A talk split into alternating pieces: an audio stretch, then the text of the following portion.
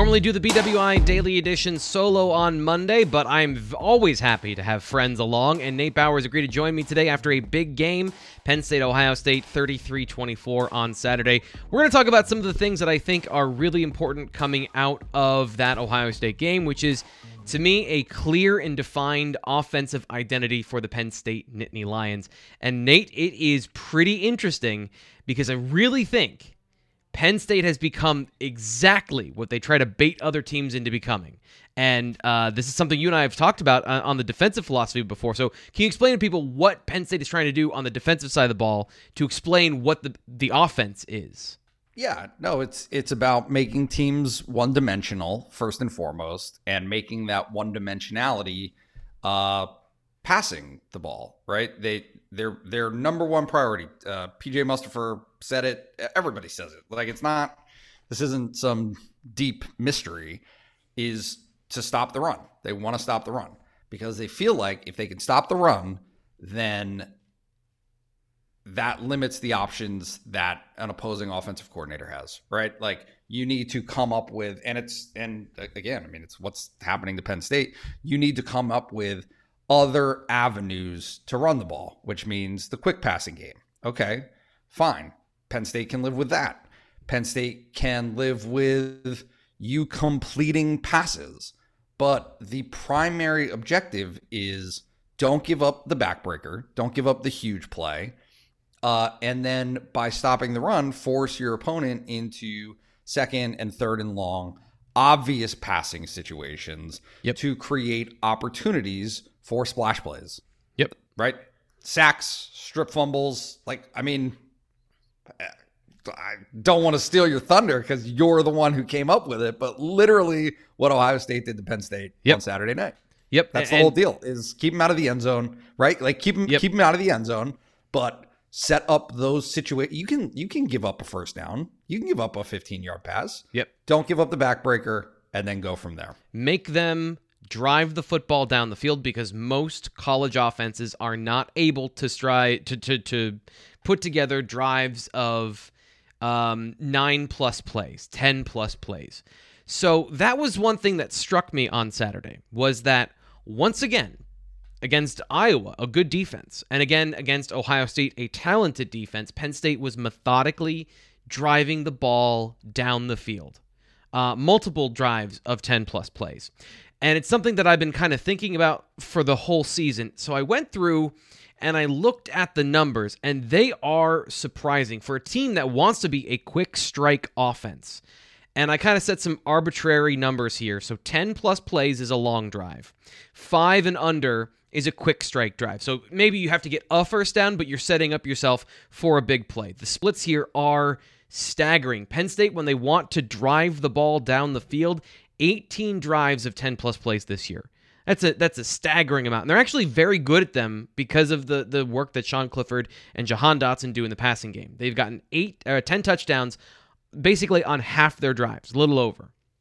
When they want to get the quick strike, 5 or under, they have 13 of those this season, and over half of them, almost 75% of them, have come with fewer than 50 yards, so they were set up by the defense with a short field, and against FCS Villanova. So really, their ability to create explosive plays has been 5 drives so far this season where they've really actually put it together versus a Power 5 opponent and gotten the ball down the field. This offense, despite getting explosive plays on Saturday, lacks explosiveness. Yeah. No, James Franklin talks about it all the time. If you're a skill player, right, running back, tight end, less so tight ends, but certainly receivers, the object is to get you into space and a one-on-one situation, okay? Yeah. And then once you're there, you got to make a play. You got to make somebody miss. And other than the Olave touchdown, right, for Ohio State, that's what Ohio State did on Saturday, is Penn State had somebody that was in position to make a play, and Ohio State's playmakers made plays. Yeah. And Not so many that it became a, this rout of a situation that I think that everybody expected, but enough so that they could put points on the board. Yeah. Which obviously is, obviously that's the objective. But I guess the point of all that is just to say that when Parker Washington got the ball in space, when the tight ends got the ball in space, when Keandre Lambert-Smith got the ball in space, and Dotson didn't really, for as many catches as Dotson had on Saturday night, they have not been able this season to make the play to make the 60-yard touchdown, right? I mean, even the one that is most coming to mind for me is Keandre Lambert-Smith's, 75-yard touchdown? Yeah. On a busted coverage. Yep. Right? It was as easy as it could be. It was an RPO where he had one-on-one coverage and the guy just lost and there was no safety. What other examples can you really point? The beginning of the season. Dotson had the long one at Wisconsin, right? Yep. I mean, and this is just off the top of our head. Top of our heads, well, there are five of them. We better remember some of them. yeah. So they just that has not been a consistent element of Penn State's offense. And you did the work on Mike Yurcich coming into the season. That's a big part of what he does. That's a big part of how those offenses are supposed to operate. And I mean, again, we can go round and round, but at some point, it's up to the player when in those situations, when presented with those opportunities, you got to win some of them. And if you get tripped up or tackled at the line of scrimmage as a running back, when there's a big hole for you to run through because some guy trips you up, that's on you to make that play. The coaches can't do anything more for you in that situation. Yeah, and that the obvious place that I think a lot of people come back to when it comes to the Penn State offense and the lack of one thing or the other, they would point to the running game, which is a part of this. Plays of 15-plus yards. I said at the beginning of the season, how are you going to run the ball with a hammer and a hammer? There is no lightning to this thunder combo. These are the top two rushers in terms of yards on 15-plus rushes in the Big Ten. Kenneth Walker and Travion Henderson. Now, Penn State did a great job. He had 400 yards coming into the game. He had 68 afterwards. Penn State, as a team, their top three runners have 217 yards total on rushes of 15 or more yards. They are not generating anything at that particular position, and it's not just about the offensive line. It is about the personnel. It is about the players at that position. First off, not living up to maybe some of the billing, but also their physical skill set. You could see this coming a mile away this offseason. Yeah. No, and again, I mean, it's not, you're only going to get so many chances where everything lines up for you, right? Yes, there is a responsibility of the offensive line to obviously create holes for its running backs, granted. But the other team is going to win some of those. That's what happens. And so however many chances there are in the court, and again, this kind of goes back to this fundamental philosophy that a college football game between relatively evenly matched programs is going to hinge on 5 plays a game. Yep. It really is. And so if you've got 1, 2, or 3 chances as a running back, and this is an entirely separate conversation that we can have about how maybe Penn State's rotation of running backs has not helped that situation. But you got to take advantage. Yeah. You got to do it. And I brought it up on the live show, but Henderson's night for Ohio State was all about the long carry. Yep. That was. He had 2 carries that were more than 10 yards other than that, I think, or more than 5. But it was wildly damaging. Yep. That one play on Penn State's opportunity to win that football game. Bottom line is that one play is what the difference was in that type of a game is Penn State's turnovers, obviously, but also for a defense that was able to hold its own through most of the game, 2, 3, 4 plays that just totally upend that trajectory. Yep. And Penn State, you pointed this out earlier, their long on Saturday was 36 yards in the passing game. That was their longest play of the day. So between the two, Ohio State did the better job of, yes, they gave up a lot of yards on a lot of drives, but they did not let the big one hit. And if you want to hear what we had to say on the BWI Live Monday recap show of Penn State, Ohio State, we dive deep into all facets of that and also looking at some big picture things like, should James Franklin go into the transfer portal more aggressively? Should this program try to target older players to offset transfers? We get into that, plus some of the fixes for the running game, there are none, and more on the BWI Live show. And, of course, subscribe to our YouTube channel. But some big news today, some awesome news. I'm going to be telling every single person I can because Blue White Illustrated has a new home. When you move, you get people a housewarming gift. Right, Nate? You got to get somebody a housewarming gift. I mean, you do. And guess what? The housewarming gift for Blue White Illustrated will only cost you $1. $1. I moved my sister into her new home, so I didn't get her a housewarming gift, but her gift was I moved her in. New home for... You still got to get something. A tea towel? Come on, man. All right. Fine. Well, anyway, from the founders of Rivals and 247 Sports comes the next generation of high school and college sports fan experience. It's called On3. On3 will change the way you follow Penn State sports scene with new technology and a 21st century approach to recruiting. The great news is that what we just talked about, everything from Blue White Illustrated, what we're doing here, the film analysis that I did, Nate Bauer's Inside the Den notebook about what's going on behind the scenes from Penn State from a big picture perspective. Is the university committed to winning at the way that James Franklin and the fans, most importantly, want that? You can get that information only if you're an insider at On3, and the great news is it's just $1. Sign up in a new place, all the same great content for to On3 for your first year for just $1.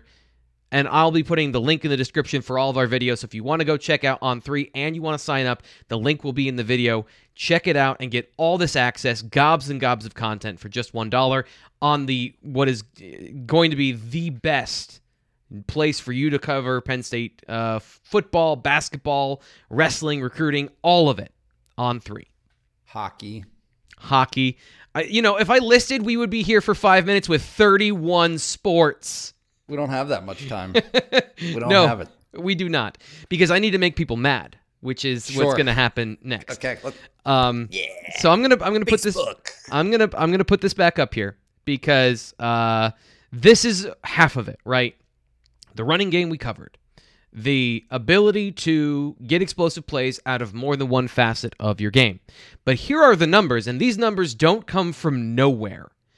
The fact that Penn State does not have any quick strike touchdowns is, to me, indicative of the type of players that they have on offense overall. I think at this point, you got to say Jahan Dotson is a really good receiver, but he's not a game breaker. He's not a guy that at any point when Penn State needs a big play, he's going to be able to break a tackle and go 70. He's going to be able to consistently do that. Now, he's got great skills, and here is my pitch for what this is. He is a tremendous route runner with great speed and vertical ability, but that requires the entire offense to work. And right now, the quarterback's accuracy is an issue on deep plays, and the offensive line holding up for that long, while it's better than it seems, and not enough opportunities for Jahan Dotson to do that particular skill, which leaves open all these other missed opportunities and Penn State becoming what they are. Yeah, I mean, I think just for clarity's sake, there is more than enough room for possession receivers in the NFL, right? And so, like, Jahan Dotson's future is no less bright, but by maybe not having that as an integral piece of his repertoire.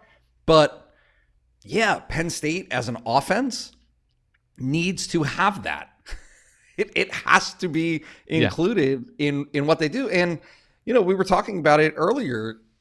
They're actually much better at doing the thing that they are betting teams won't be able to do against them than other teams typically are. I'm talking in circles here, but they're winning that gamble more times than not because they have Jahan Dotson, where if they got to go 18 plays, he's going to make enough plays and get them into the end zone eventually. And that has been true. Those plays in the end zone against Auburn and all those things, those are no less impactful, but it's just describing the offense's identity this year. It is still a winning bet for defenses. It's still a winning bet over the course of a 60-minute game that if you are, I mean, look at this.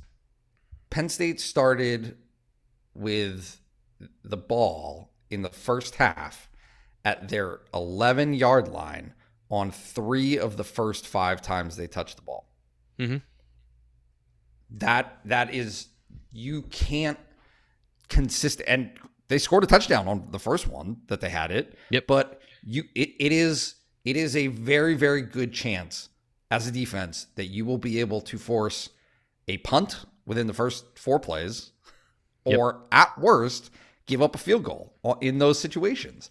And so, you know, look, like if Penn State is unable to do the thing that it had done so well earlier in the season, which was do that defensively, right? Force teams to punt from their own side of the field. Set Penn State's offense up with the ball at the 45-yard line, right? Like if you can do that all day, your odds of success are much, much greater. But intertwined with that success, and especially important to that success when you're backed up, is this ability to break off a big one. And Penn State has just, they haven't had it. It has not been part of their game this season. And it's not just Jahan Dotson. The reason I bring him up to start is because he is plan A. He is the number one option in the offense. And I went over this again in the film analysis is of 2 of the biggest plays of the game, Sean Clifford was trying to target Jahan Dotson down the field, and the ball never left. So there's only so much he can do. And I'm not trying to say that he's not a good football player, but it is just indicative of and descriptive of the type of weapons on this team. I showed you earlier Parker Washington and Keandre Lambert-Smith. Parker Washington is another possession-type receiver. I still think he can be a game-breaker. I do think eventually his play and his ability is going to develop as he matures as a receiver. And Keandre Lambert-Smith is the same thing as a vertical threat with the size and length and everything we're talking about here, but he's young. So it's just that descriptive of the lots of tight ends. Those guys aren't going to get you 75 yards on one play. They've had opportunities to, and they get tackled in the 20s. Right. Well, no, but something that, I have no doubt that this is an overlooked point from Friday, but one of the things that I brought up in the 3-2-1 that I did was James Franklin talking about Malik Mega. His, right? Yep. That's who that is. That's exactly right.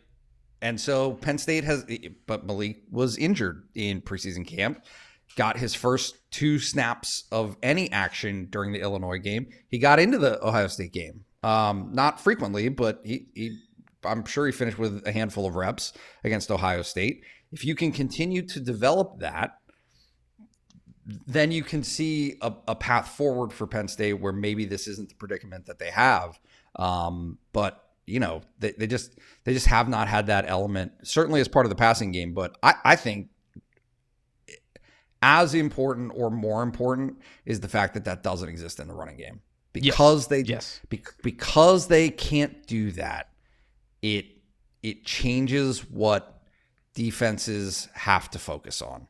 And if like anything that's a non-starter, right? So, for instance, Sean Clifford being a true threat running the ball in either of the past 2 weeks. If you're a defense and you can check that off the list of things that, hey, guys, we don't have to spend any time on this, like that changes you. That changes what you are as a defense, and it changes certainly what an offense can do. So the more options you have, the more things that you can do at a high level, the better your odds are at success. And Penn State as an offense just has been very much more limited with fewer avenues to win as an offense this season. I think I think you put it best earlier this year talking about the way this offense was operating is what you just said there. It is a narrow path to success for this team. They have to be good at specific things because they have some limitations. And it worked for the first part of the season, but as you've seen, over time, that gamble has paid off less and less. And to your point, and this is the last thing I'll say about this, is you're right that it's not like Penn State isn't prioritizing speed. It's not like they aren't prioritizing these things or they don't have it. But right now, some of the holes that have developed over time are showing up on the roster. And again, it goes back to the larger conversation of recruiting and everything else that you talked about earlier today in your notebook. So it's an interconnected puzzle that all leads to 10-plus play drives. I just think that we it's like, I just, it repulses me when people bring up the word excuses in relation to talking about top, like, pieces of the puzzle that aren't able to play. Injuries matter. Yeah. They just do when you're not at your full strength, and it matters to every team. There are a handful of teams in the country that can withstand their starting quarterback going down for any amount of time. And so, yeah, the offensive identity for Penn State already challenged this season and already under some constraints is made even worse or made even more difficult for them to overcome those challenges, Certainly when a piece as integral as Sean Clifford is hurt, but even more so when you look at any of his options beyond that being taken away. We'll have to see if this offense does evolve going forward, because doing so, I think, is a pretty clear sign that they would be a favorite in most of the games they play the rest of the season. So we'll have to see if that happens. And there's nothing that is going to answer that until they step on the field against Maryland. That's it for the BWI Daily Edition today here. Thanks to Nate Bauer for coming on the show. Thanks, Nate. Thanks so much for having me. What a pleasure. We'll be back again tomorrow. Make sure you subscribe wherever you get your podcasts and check out On3.